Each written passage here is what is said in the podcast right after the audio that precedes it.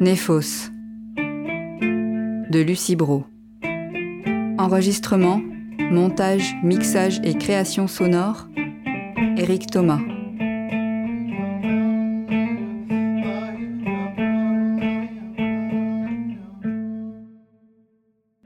Ma chère Donna. L'ambiance est étrange depuis que la guerre civile a éclaté en Albanie. Dans les bars, les écrans de télévision sont en permanence branchés sur les informations. À l'école, tout le monde ne parle que de ça. Les archéologues qui dirigeaient des chantiers de fouilles en Albanie ont dû rentrer à Athènes et tout abandonner. La bibliothèque n'est plus un lieu de silence. Dès que nous pouvons, Mao et moi prenons le bateau. Nous passons nos week-ends à nous saouler de soleil et de bains de mer. Cela me rappelle les premiers beaux jours à Bordeaux, au bord de l'océan, au Grand Croc, avec oncle Fred. L'odeur chaude des pins et les siestes sur le sol jonché d'aiguilles en contrebas des dunes. Les premiers rayons de soleil de printemps, les premières cerises cueillies dans ton jardin que je rapportais à maman. Tu veillais à ce que je ne les mange pas toutes parce qu'elle les adorait. Quatrième partie. Chapitre 13 Annie était assis à la terrasse de l'Everest. Les coudes sur le guéridon, une main soutenant sa tête, il était absorbé par la lecture du journal. Je me penchai par-dessus son épaule et l'embrassai sur la joue. Il ne quitta pas le journal des yeux. Je partis commander un café pour moi et un autre pour lui. Je déposai le gobelet en carton sur la table. Est-ce que tout va bien? Franco et Adriane arrivèrent peu de temps après. Ils parlèrent tous les trois. Puis Annie saisit ma main. Désolé, Michel, on se voit ce soir? Le soir, Mao partit rejoindre Manolis et je repassai à l'Everest. Annie avait préparé deux sandwichs. Nous mangeâmes en silence sur un banc, blottis l'un contre l'autre. Avriani, le 2 mars 1997. Albanie, le pays au bord de la guerre civile. L'état d'urgence est déclaré. Seules les lumières des lampadaires éclairaient l'appartement. J'étais assise sur le bord de l'évier. Annie fumait, appuyée contre le chambranle de la porte. Il fumait torse nu dans l'obscurité. Il fumait et il me regardait. J'ôtais mon t-shirt. Quand sa peau toucha la mienne, je sentis son souffle caresser mon cou. J'entendis le tremblement intérieur de son corps et la colère qui se déchaînait. Ensuite, la chaleur irradia nos corps jusqu'à leur embrasement. La situation s'aggravait de jour en jour. Annie avait abandonné le journal sur la terrasse de l'Everest, puis il s'était remis au travail. Remplir les frigos, balayer le sol, servir, nettoyer. Le vent froissa les feuilles de papier gris les emporta avec lui et les fit rouler dans le caniveau. Un agent d'entretien de la ville ramassa le journal désarticulé et le fourra dans un sac poubelle. Avriani, le 13 mars 1997. Albanie. Les Occidentaux rapatrient leurs ressortissants suite aux affrontements meurtriers. Annie m'attendait assis sur le socle du lampadaire. Dès que j'arrivai, nous partîmes à travers la ville. Nous descendîmes les avenues bordées d'orangers.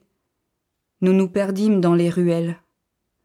Nous traînâmes à l'ombre des pergolas fleuris où des grands-pères jouaient au dé, les doigts enlacés dans leurs comboloïs.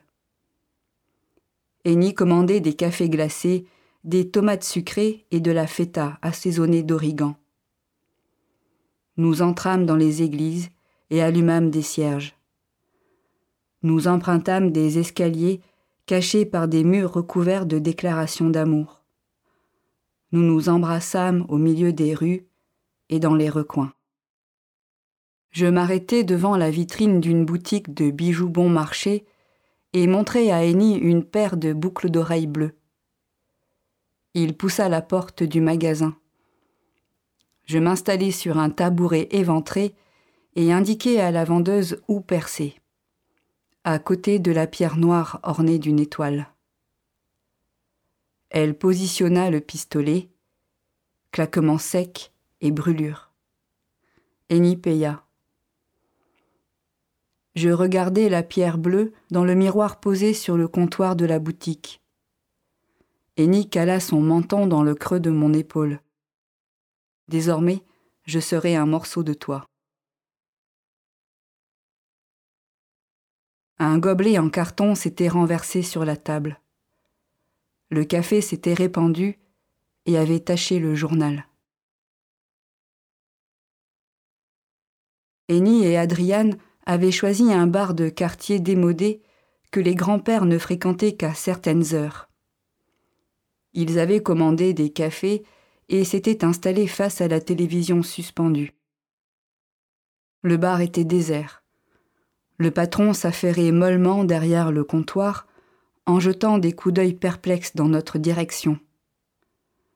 Il avait coupé le son de la télévision et allumé la radio. Il chantonnait sur la chanson de Vassili Tsitsanis que le poste diffusait. Nous sommes frères du ghetto. Sur l'écran du téléviseur, la liste des morts défilait sur un paysage de montagnes boisées. Eni et Adriane cherchaient en silence qui d'un père, d'une mère, d'un frère, d'un ami y aurait laissé son nom. Le patron monta légèrement le volume et la voix de Titsanis inonda le bar de sa plainte. Ne me demandez pas pourquoi la vie est ainsi faite. Le défilé macabre s'éternisait.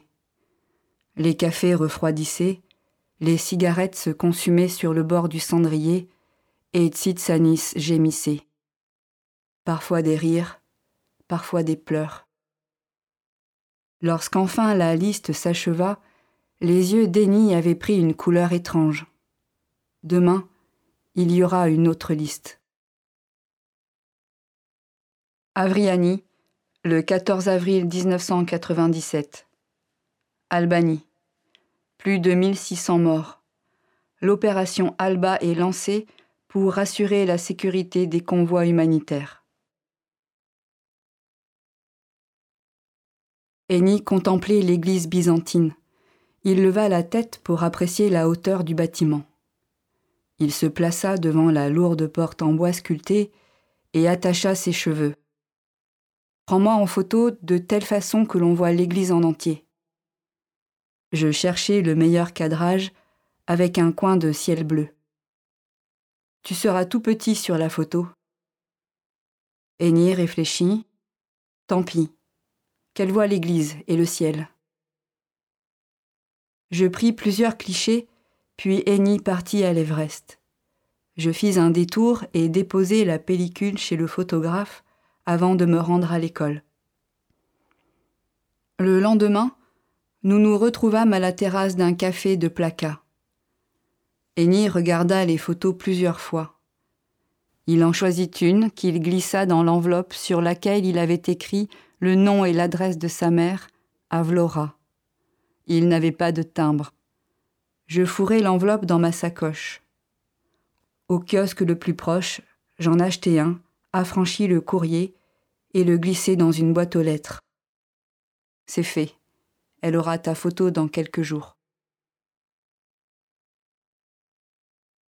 Chapitre 14 J'avais annoncé à Eni que je partais quelques jours avec Mao dans le golfe de Corinthe. Anne et Alain nous avaient invités dans une hacienda que leur prêtait un ami. Eni avait jeté sa cigarette par terre et avait simplement dit Reviens vite. Mao et moi retrouvâmes Alain et Anne chez eux en fin de matinée. Après plusieurs heures de route, Alain gara la deux chevaux sur le port et nous embarquâmes dans un petit bateau en bois.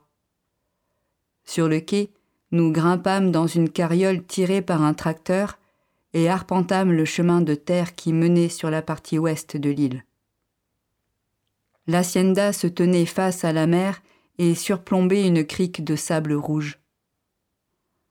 Alain nous présenta John et Amy qui s'affairaient dans le jardin. Ils logeaient dans la maisonnette construite sur la parcelle mitoyenne et s'occupaient de la propriété. Tous deux portaient un chapeau à large bord, une chemise de bûcheron à gros carreaux et une paire de chaussures de chantier. John retira ses gants et nous serra la main. Amy, plus réservée, nous fit un salut de loin. Victor, le fils d'Anne et Alain, était venu de France pour quelques jours. Il nous attendait sur la terrasse qui faisait face à la mer. Il avait vingt ans, la carrure de son père et la peau de sa mère. Il nous accueillit chaleureusement, puis nous attribua à chacune une chambre qui donnait sur le patio. Nous déposâmes nos affaires et le rejoignîmes sur la terrasse, où nous grignotâmes le pique-nique confectionné par Amy. Après le repas, Mao s'étendit dans le hamac et s'endormit à l'ombre d'un olivier. J'accompagnai Victor chercher des jerrycans de rosée. Nous reprîmes tracteur, bateau et voiture pour rejoindre le village le plus proche. À cette heure la plus chaude de la journée, les sièges de la deux chevaux brûlaient mes cuisses et mes cheveux collaient à mon visage. Nous ouvrîmes les fenêtres et l'air chaud s'engouffra dans l'habitacle. Les maisons basses aux volets clos étaient en sommeil. Victor entra dans un bistrot et se renseigna sur le meilleur dîner du coin. Un homme lui indiqua une adresse à quelques rues de là, puis il désigna la pendule. À cette heure-ci, personne ne t'ouvrira. Il nous fallait attendre que les volets s'ouvrent à nouveau. Nous traînâmes dans les ruelles chaudes, puis trouvâmes les marches ombragées d'un escalier. Nous discutâmes mollement, puis Victor, harassé par la chaleur, s'assoupit. Je jetai des cailloux dans une jardinière de fleurs desséchées en attendant que l'heure de la sieste tire sur sa fin. Quand les volets s'ouvrirent, je réveillai Victor. Il étira ses membres engourdis et nous nous dirigeâmes vers la maisonnette en contrebas de la ruelle. Victor frappa à la porte. Un vieil homme en pyjama bleu nous ouvrit. Il plissa les yeux, ébloui par la lumière vive. Victor se présenta en expliquant l'objet de notre visite, et l'homme s'écarta pour nous laisser entrer. La maison ne comprenait qu'une seule pièce qui faisait office à la fois de cuisine et de chambre. Il s'excusa du désordre et nous invita à nous asseoir autour de l'unique table. Il attrapa un pichet en cuivre, déposa trois verres devant nous et ouvrit la porte derrière laquelle il entreposait ses barriques. Il revint le pichet rempli de vin frais et fruité. L'homme nous resservit jusqu'à ce que le pichet soit vide. Victor paya les quatre jerrycans de dix litres. L'homme nous salua et nous regarda partir depuis le seuil de sa maison. Nous étions essoufflés et en sueur lorsque nous atteignîmes la voiture. Quatre jerrycans, c'est beaucoup, non? Victor s'essuya le front avec la manche de son t-shirt. Il va faire chaud. De retour à l'hacienda, nous descendîmes en courant vers la crique. Mao nous avait devancés, elle était nue sur la plage, ses habits disséminés autour d'elle. Victor et moi nous déshabillâmes entièrement et plongeâmes dans l'eau sombre. La mer d'avril saisit nos corps imprégnés de chaleur. Nous nageâmes vers le large, puis fîmes demi-tour quand le froid des profondeurs engourdit nos jambes. Nous nous allongeâmes près de Mao. Victor flirta avec chacune de nous, et nous le laissâmes faire. Nous restâmes sur la plage jusqu'à ce que le soleil s'affaisse sur l'horizon.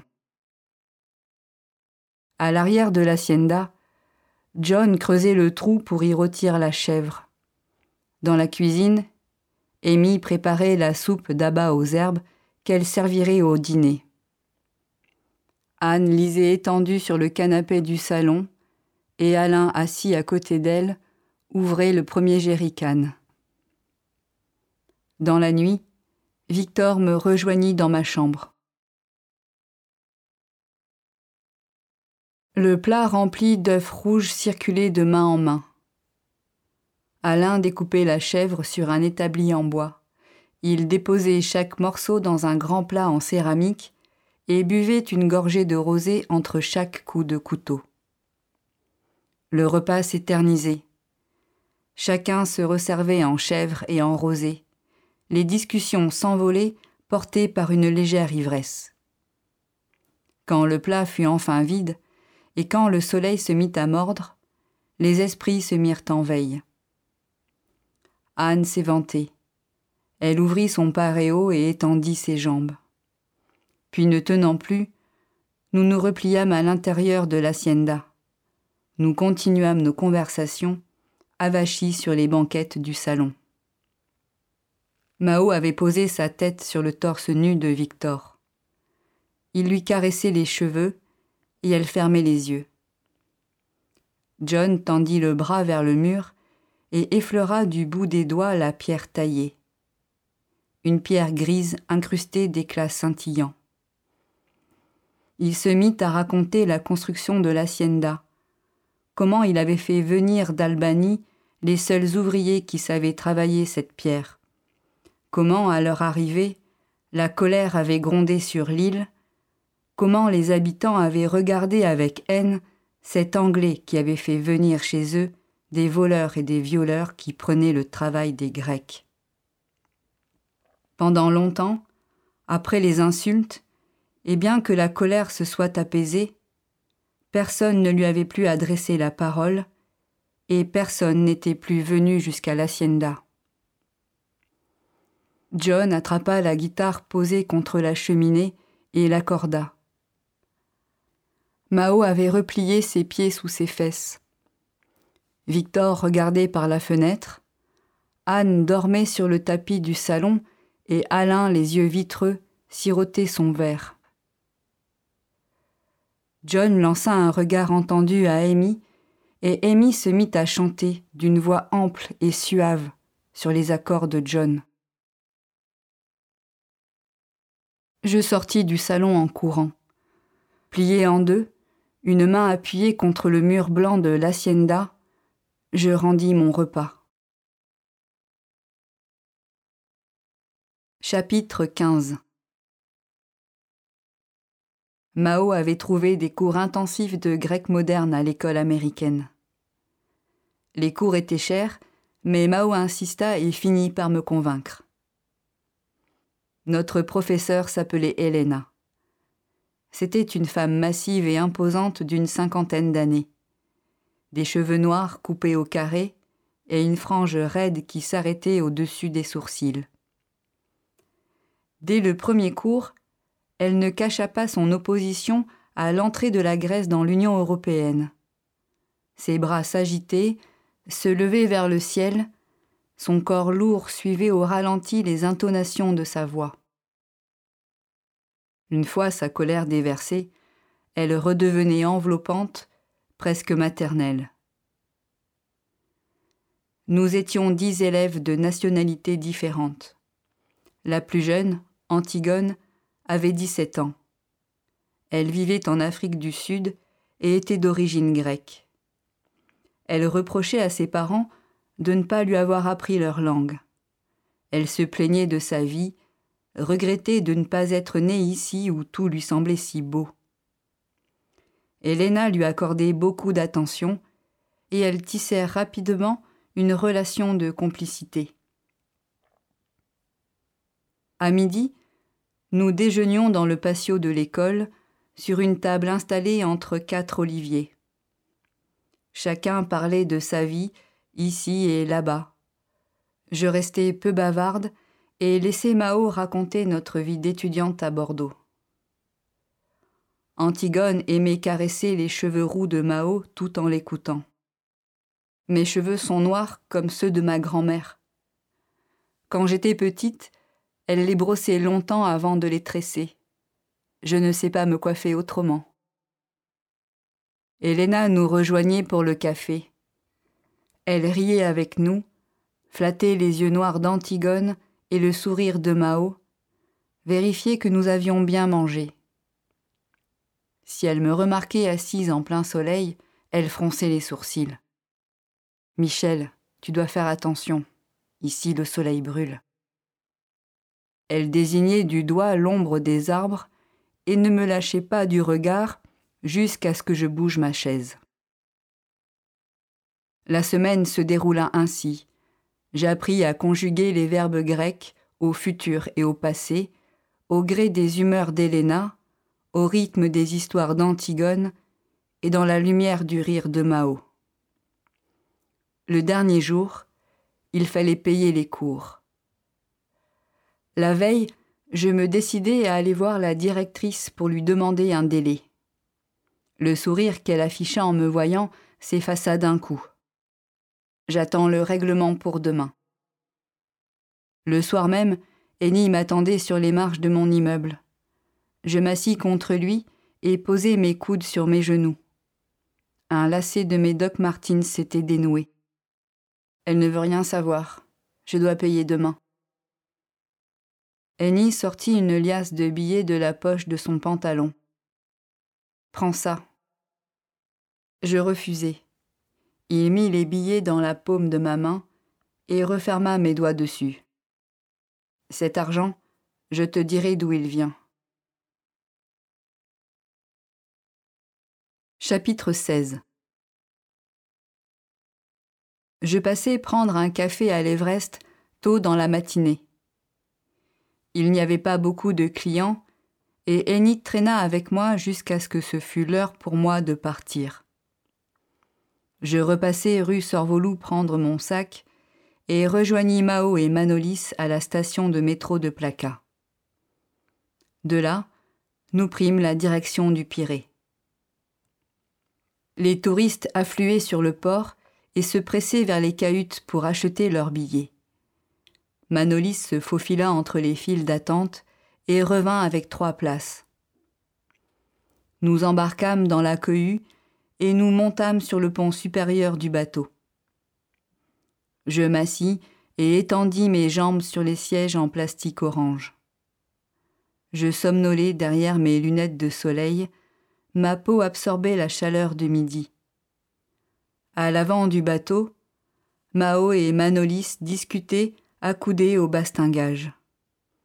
Je me laissais bercer par le roulis et le ronronnement des moteurs. L'odeur grasse du gasoil neutralisait le parfum iodé des embruns. À la première escale, le bateau se vida de son flot de touristes, puis repartit nous débarquâmes quelques minutes plus tard sur la petite île d'Agistri. Manolis nous guida sur un chemin qui se perdait dans les sous-bois au sommet des falaises. Bientôt, nous surplombâmes une crique de galets blancs. Il fallut s'accrocher aux herbes et aux arbustes pour descendre la pente raide et glissante. Sur la plage, un couple et une vieille femme nue sous leur parasol. Manolis se déshabilla, déposa ses vêtements près de son sac et partit se baigner. Mao et moi prîmes notre temps. Nous observâmes la beauté sauvage de la plage. Nous déballâmes nos affaires et abritâmes le déjeuner. Nous nous déshabillâmes, puis nous assîmes sur nos serviettes posées à même les galets. Nous regardâmes Manolis nager dans l'eau claire, puis s'installer sur un imposant rocher qui surplombait la mer. sa silhouette parfaite se découpait en ombre chinoise dans le contre-jour. Une attaque de temps excitée par la chaleur et l'odeur de nourriture nous sortit de notre contemplation. Mao tenta de les chasser à coups de sandales, mais cela ne fit que les énerver davantage. Nous nous mîmes à courir vers la mer en criant, esquintant nos pieds nus sur les galets. Les cailloux avaient marqué nos fesses de gros pois rouges. Nous nous empressâmes de les dissimuler en nous jetant à l'eau dans des gerbes de rire. Manolis descendit de son rocher et nous rejoignit en se moquant de l'état de nos fesses. Nous nageâmes, nous fîmes la planche, les yeux fermés sous le grand drap bleu du ciel, nous nous laissâmes porter par le remous de l'eau, nous évitâmes des méduses, subîmes la piqûre brûlante de certaines, nous plongeâmes pour regarder la vie sous-marine s'ébattre à nos pieds, nous cherchâmes les poulpes et les oursins cachés dans les rochers. Nous nous baignions encore lorsque le soleil plongea dans le golfe saronique. Nous nous allongeâmes sur les galets, couverts de sel, affamés et épuisés par nos jeux.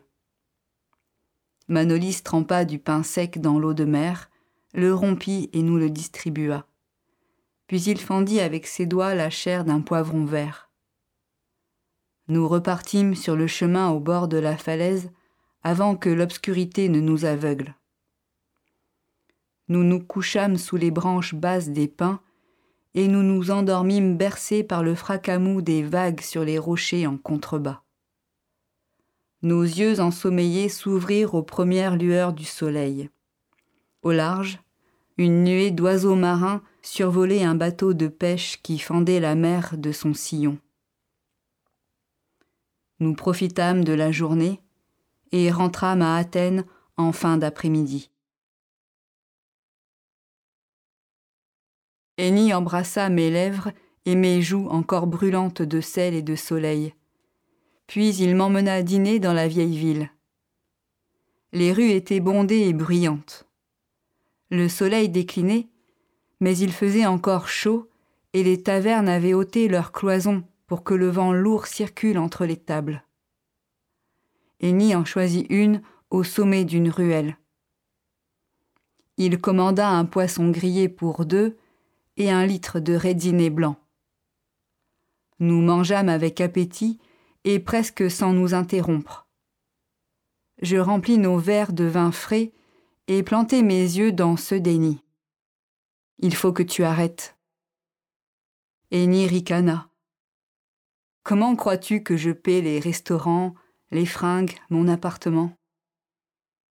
Il se tut lorsque le serveur posa sur la table un plat de pommes fraîches arrosées de miel. Il croqua dans un quartier de fruits en mit un autre dans ma bouche et suça ses doigts sucrés. Tu ne sais pas de quoi tu parles, Michel. Nous ne vivons pas dans le même monde. Ta liberté et la mienne ne se ressemblent pas. Toi, tu pourras reprendre ta vie d'avant quand tu veux. Pour moi, c'est différent. Il n'y a que le présent. Des voix fortes et des bruits de chaises que l'on traîne sur le plancher vers le fond de la salle des musiciens s'installaient sur l'estrade du restaurant. Ils accordèrent leurs instruments, échangèrent un regard et se mirent à jouer. Les clients montaient sur les tables et faisaient claquer leurs talons au rythme du bouzouki. La taverne tremblait. Et si un jour tu te fais prendre? Je ne veux pas y penser. Un jour, toi, tu partiras et moi, je ne sais pas où je serai. En attendant, je danse tant que je peux. Il héla le serveur et commanda un autre pichet de redziné. Il attrapa ma main et m'entraîna avec lui sur la table. Ce soir, Michel, tu danses avec moi. Chapitre 17 Je partis avec Mao le temps d'un week-end. Nous rejoignîmes Manolis et ses amis sur l'île de Paros. La mer n'était qu'à quelques mètres de la maison où nous logions. une maison traditionnelle aux murs enduits de chaux. Derrière une barrière de rochers gris et plats, il y avait une piscine naturelle où nous passions tout notre temps. Manolis nous rejoignait parfois. Mao et moi restions des heures sous le soleil et des plaques de sel tachaient notre peau. Quand la chaleur se faisait ardente, nous abandonnions nos maillots sur les rochers et plongions dans l'obscurité de l'eau. Le soir, nous retrouvions les autres autour de la grande table dressée face à la mer. Le jeune homme à l'allure fière qui était assis en face de moi s'appelait Ionis.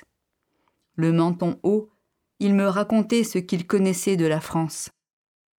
Vous, les Français, vous êtes snobs et racistes, vous êtes ainsi. Je lui tendis mon verre pour qu'il me serve à boire. En Grèce, vous méprisez les Turcs et les Albanais. Ionis me versa une copieuse quantité de vin et se servit à son tour. Les Turcs et les Albanais sont des animaux. Devant ma mine déconfite, il se mit à rire. Et vous, les Français, que pensez-vous des Grecs? J'attrapai le plat de poulpe grillé et me servis copieusement. Tout en mangeant, je lui parlais de cette expression et de ce qu'elle signifiait. Aller se faire voir chez les Grecs. Ionis ne riait plus. Il s'insurgea, blessé dans sa fierté. Vous ne pouvez pas penser ça.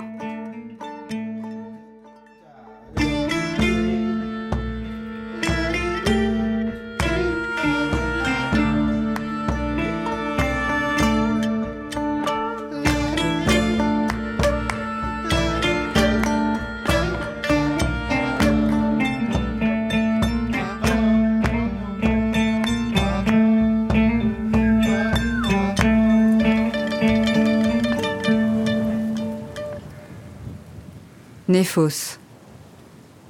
Texte et voix, Lucie Bro. Enregistrement, montage, mixage et création sonore, Éric Thomas. Une coproduction Un autre monde de rien du tout, avec le soutien de la région Nouvelle-Aquitaine et du Conseil départemental de la Gironde. Tout droit réservé, 2022.